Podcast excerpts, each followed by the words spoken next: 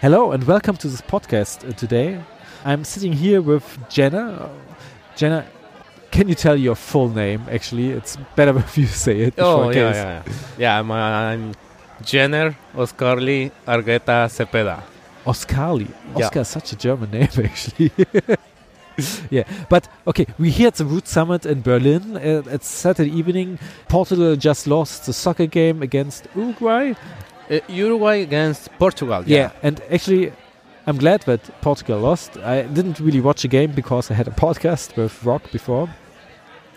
And today you had a pod, not a podcast, a lecture about a really cool topic. Actually, I personally love vital popular, and you made a full lecture about it. Actually, how did it work? How do you think about doing such a lecture? Because it's a quite controversial and rare topic in dentistry. Yeah, the, the interesting point of doing this this procedure in dentistry is actually that it's controversial because maybe 10 years ago it was a non-reliable treatment for saving dental pulp but now we have the proper materials to do vital pulp therapy and to offer to the patient a reliable outcome and that's why I, I started talking about this topic. I started doing this these procedures on my patients, and it's a treatment really is really really working well. maybe also for listener if to say you're you're an endodontist uh, you've been trained in Guatemala as well but you have an office in Guatemala City um, Yeah. but you also have an o- office in your hometown which is rural Gu- Guatemala and as I understood your lecture actually in rural Guatemala you saw the need for this kind of treatment Yes, exactly. I got interested in this in this topic because my the first op- office that I opened was in my hometown. It's a small town in Guatemala, and a lot of people does not have the the money to pay for a root canal treatment. So I started. uh, let's talk in dollars or euros no, How- yes, the the the is Guatemalan quetzales. Okay, but uh, compared to dollars or euros, how much is root canal treatment? In Oh, in dollars, a root canal treatment, oh, it's like a range. It can be 200 or 50 US dollars depending on who Okay. is performing the root Mhm. canal treatment. But there are people that earns a month like 50 US dollars. okay, So if they need to pay for a dental for a root canal treatment, maybe they, ha- they have to invest the complete money that they earn during a com- during the whole month. Mm. So that's a huge commitment. And this way, I actually think uh, vital pulp to me is very great treatment option. Uh, how long have you been doing this vital pulp treatment now? I started since six years ago, I think, doing it in a regular basis.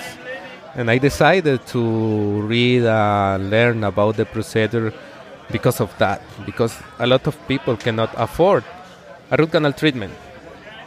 And I was looking for an easier option for me and a cheaper option for the patient. Mm-hmm. So, in terms of materials, you mentioned a lot of time biodentine in the lectures. Are you also using biodentine as an, an MTA-like material in your office for this treatment? Yes, the the good point about biodentine is that it's really easy to handle.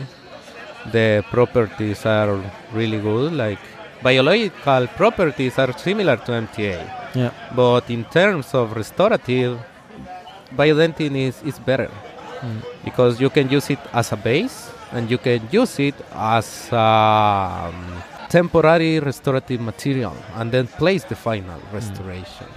But I am using MTA as well. I'm using biodentine, MTA, and some bioceramics. Okay, uh, which cements. MTA are you using to be, be very specific uh, in this podcast? Mostly the MTA from Dentsply. Okay, the ProRoot MTA. Pro. MTA, yeah. But I think in Germany, the ProRoot MTA is basically one of the more expensive MTAs, whereas Biodentine is one of the cheaper MTA-like materials. It's the same uh, in your country? It's the same. ProRoot Okay. is the most expensive. Uh, Biodentine is expensive as well. Yeah, okay. Because I personally would think that if something like not non-proved MTA works very well, I would rather stick with this one as an alternative and stay with it due to uh, economic reasons, probably. Well, you uh, didn't have time to attend uh, Josette Camilleri's lecture today, but she actually strongly talked about radiopaque inside these materials, and her emphasis was basically that we shouldn't use bismuth oxide materials. And actually, Dentsply never changed um, the mixture of ProRoot MTA. They always stayed the same, and um, it's kind of interesting that they never changed the mixture. Um, and yeah, I, the problem with that MTA that it will stain and will change the color of the tooth stru- structure.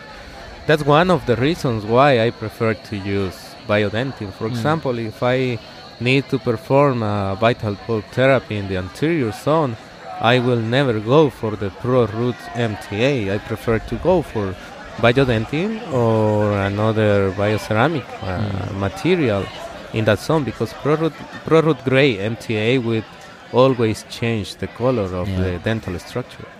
Uh, it's very interesting. Apparently, it changed the color. Well, well, we have to say the last time I used it was about seven years ago, and since then I've been alternative MTA materials. And the German market, we have a lot of alternative MTA materials. I don't know if uh, how it's on the Guatemalan or South American market, but here we are like we have Swiss MTA, Polish MTA, French MTA with um, different price ranges. Of course, we're mostly how do you call it, are inspired by the ProRoot MTA but they changed the radiopacifiers uh, partly in a really interesting way. Uh, do you have also a variety of different MTA uh, okay, okay. Uh, distributors in yeah? Guatemala? Yeah, we have we have different kinds of MTA in Guatemala. We have MTA Angelus.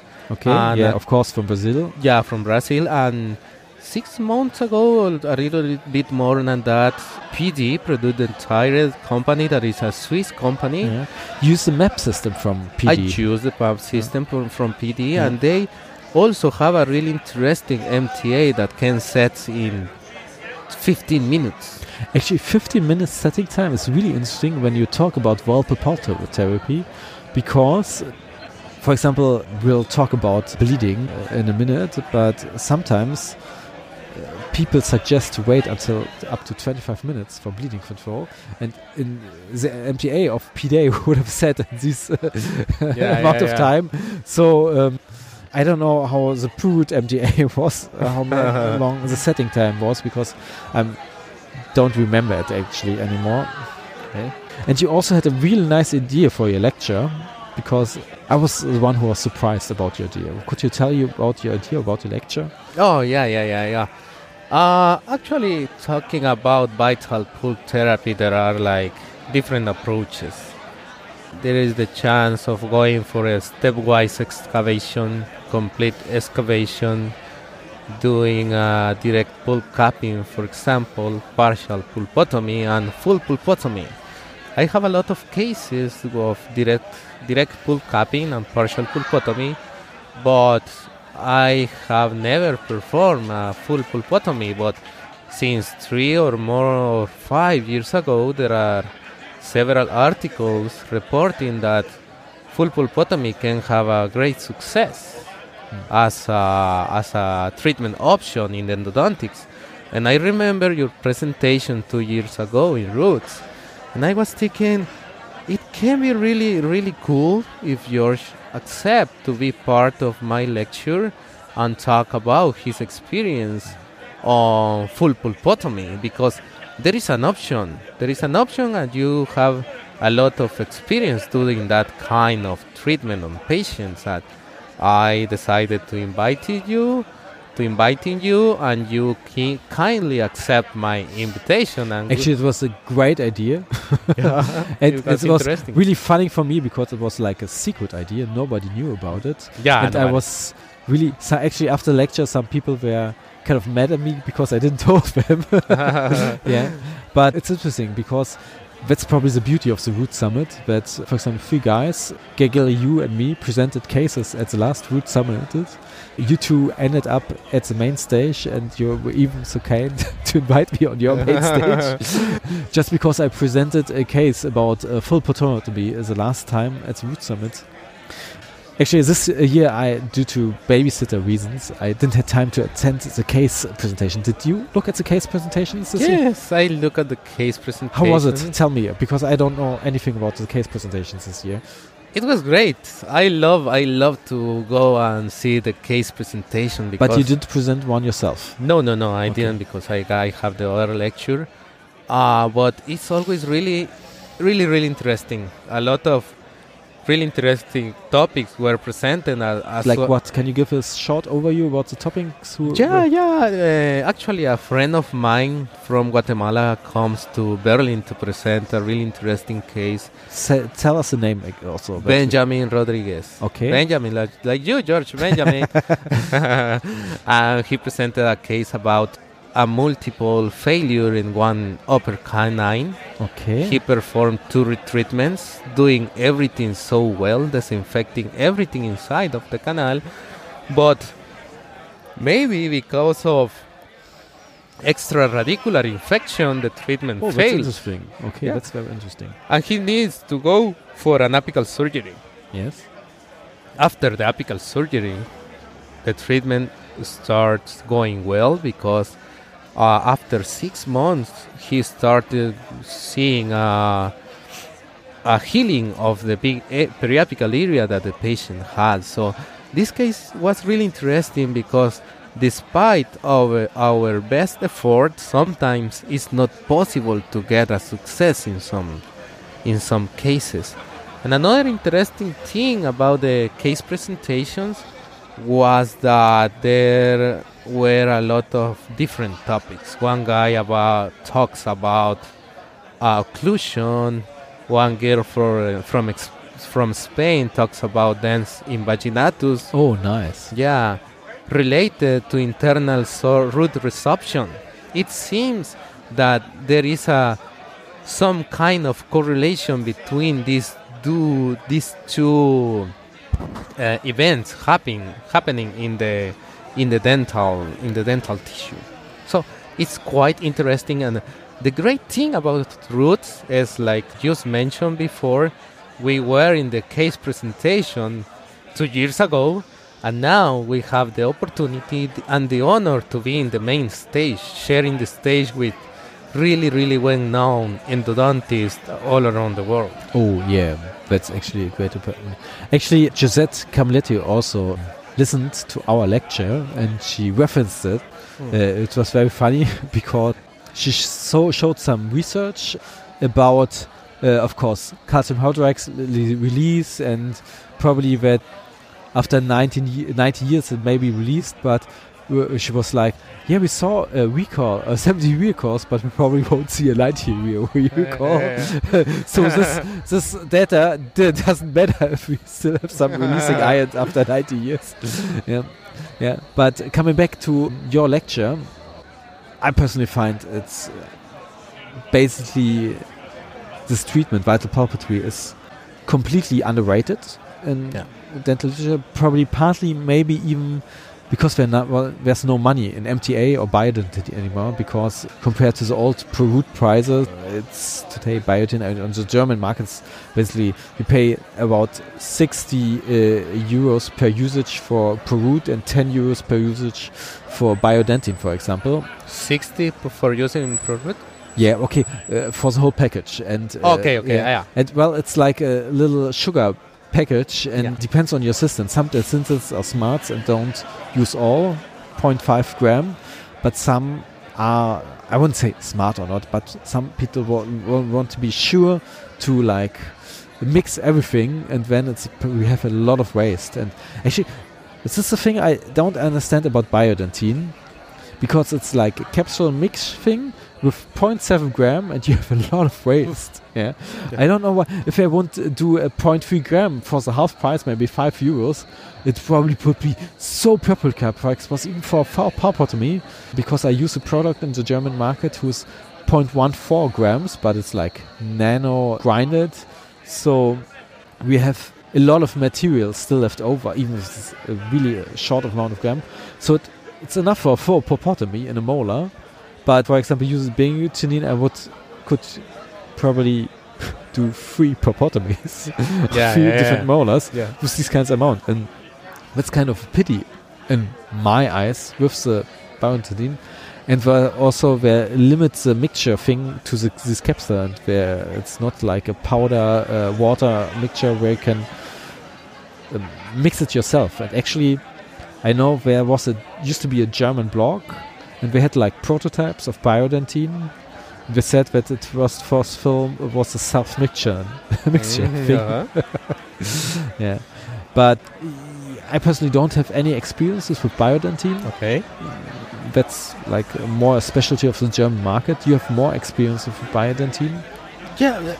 Actually, So, what's your longest uh, the guava and the discoloration? Because I personally think when talking about vital pulp therapy, there have two main things which are basically the disadvantages. One is the supposedly discoloration issue, and one is the calcification issue. Can you comment on these two facts? when doing full pulpotomy or vital pulp therapy? Um, vital pulp therapy in, in, general? Uh, Okay, okay. Two discoloration will always be present depending on the radiopacifier that is used, but biodentine there is no problem. Actually, the problem with biodentine, number one is there is a lot of material when you mix the capsule. okay. Yeah, this is too much material and you have to throw a lot of material sometimes. And the other problem with biodentine is that the radiopacity is not so good. Actually, uh, yeah, actually, uh, actually, when you're telling me, no, actually remember cases about that. Uh, they wanted, uh, that, or they took this part with dentine very serious. That's radiopacity. It's like dentine. It's like dentin, The- actually. yeah. In some cases, it's great because if you have a radicular perforation and, and you place biodentine in that perforation, nobody will notice that on X-rays Mm. because it's the it's the same radiopacity. But the great point about biodentine is like uh, it is a material that you can use as a base because the resistance to compressive forces can reach more than 300 megapascals. But that's, for example, a thing I didn't really understand in the lecture. Of course, you compared that the compressive forces of regular MTA about 60, 80 Uh, megapascal. 30, 30, even less, sorry. Yeah, it's even Yeah. less. and biodentine is much higher. But I personally think I place some MTA on it, and then I try to cover it in the same session Yeah. with a composite, and I personally don't know if the compressive forces are something that which just like, uh, which are lab forces, which we know Hmm. from the lab. The co- compressive forces are low, and maybe biodentine is more. But if it's clinically rele- relevant, what do you think about it?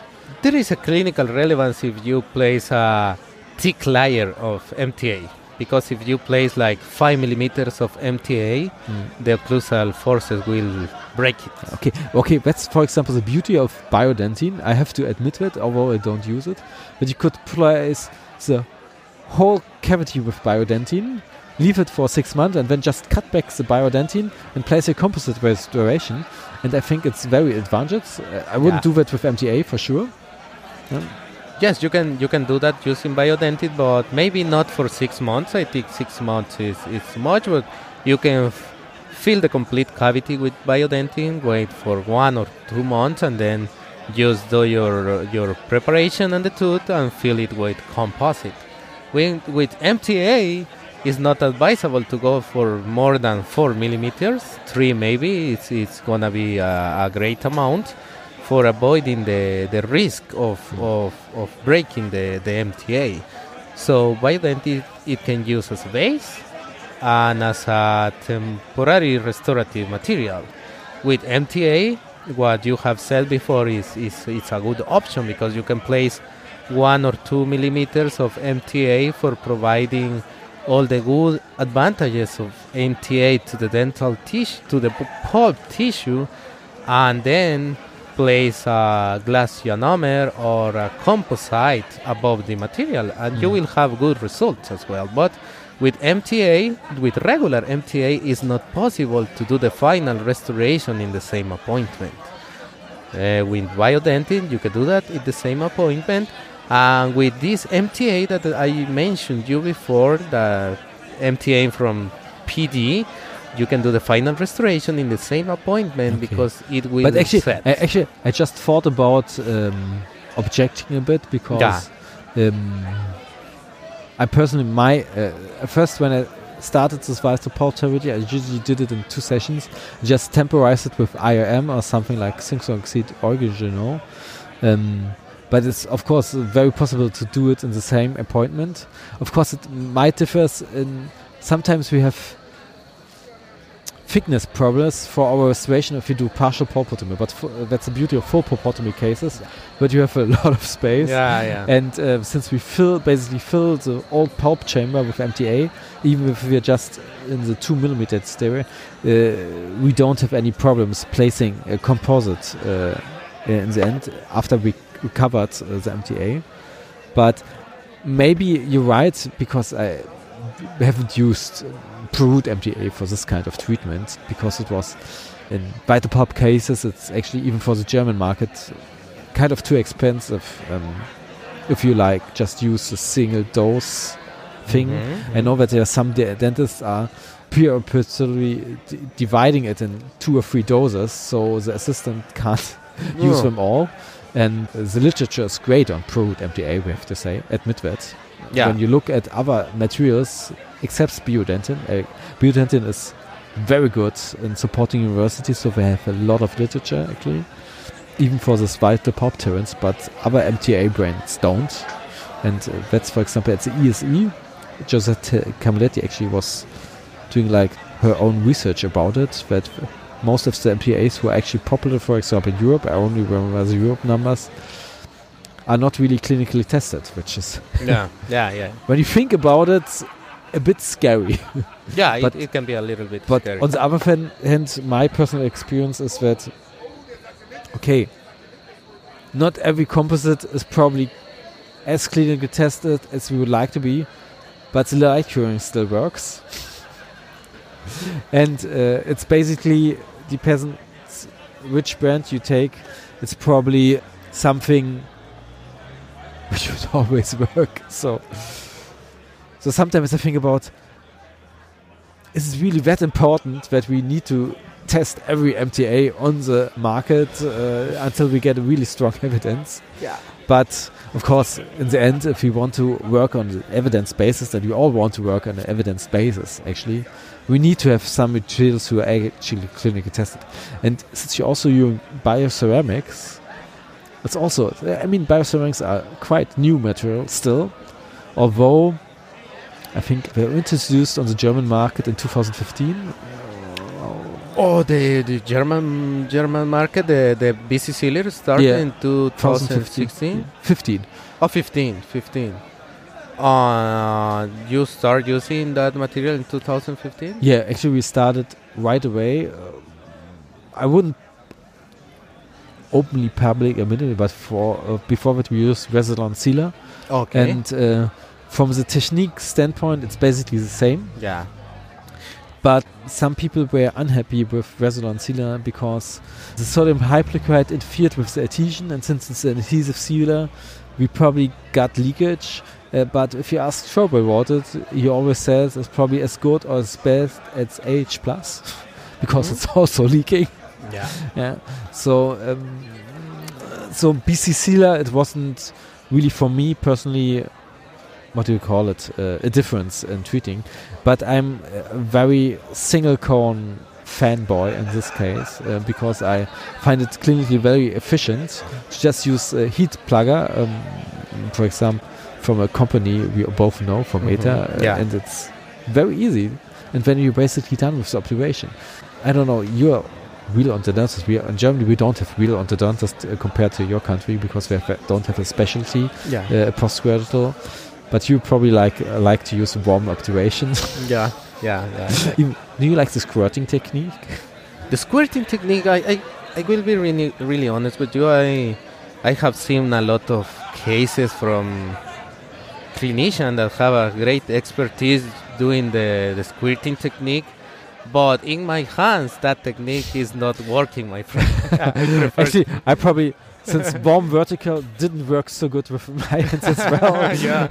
I wouldn't even touch squirting. I really like uh, the single cone or modified single, Single cone, cone, okay. bioceramic. Oh, okay. With bioceramic, it's But okay. although when I we talk about bioceramic, actually Josette Camilleri was very clear that she hates the word bioceramic because it doesn't the term, anything. yeah, the term Yeah. doesn't like to, to We support it called hydraulic silicate cement. Yeah, Maybe at the next lecture I will say it at least one time. yeah, yeah, yeah. So, I mean, today more is the last day of the Root Summit, Tomorrow is the last day. Yeah, Yeah, you're Sunday. right. and have you ever heard uh, a lecture about Steve Buchanan? Because for me it's the first time, or it will be the first time. Oh, bro, you will have a great experience. I I admire Steve Buchanan since I, since I was in the endodontic school. Uh, and then Did I you have a picture of him yet? Yes, yes, because I had the opportunity. Steve kindly invited me three years ago to receive a course with him Oh, really? in California. Yeah, I spent I spent three days with him at his facility, and we know each other since that time. I have seen him lecturing several times, and in terms of teaching and transmitting information to the audience, Steve is is great. He's a showman. He's a guy that knows a lot. All his practice is evidence based, and I think that all the all the attendees of the Root Summit will have a great experience attending the, the three hour conference. We still have the the Yeah, bigger conference in the in the I, I think actually it's a, such a great idea to have like a three-hour lecture yeah. of such a great lecturer because uh, at some conferences I don't like this 45 minute things. And uh, you basically you had uh, nearly 90 minutes of lecture time which is really good uh, lecture to or time to really give out a message. And you also use your lecture time to even give someone some space on the main stage.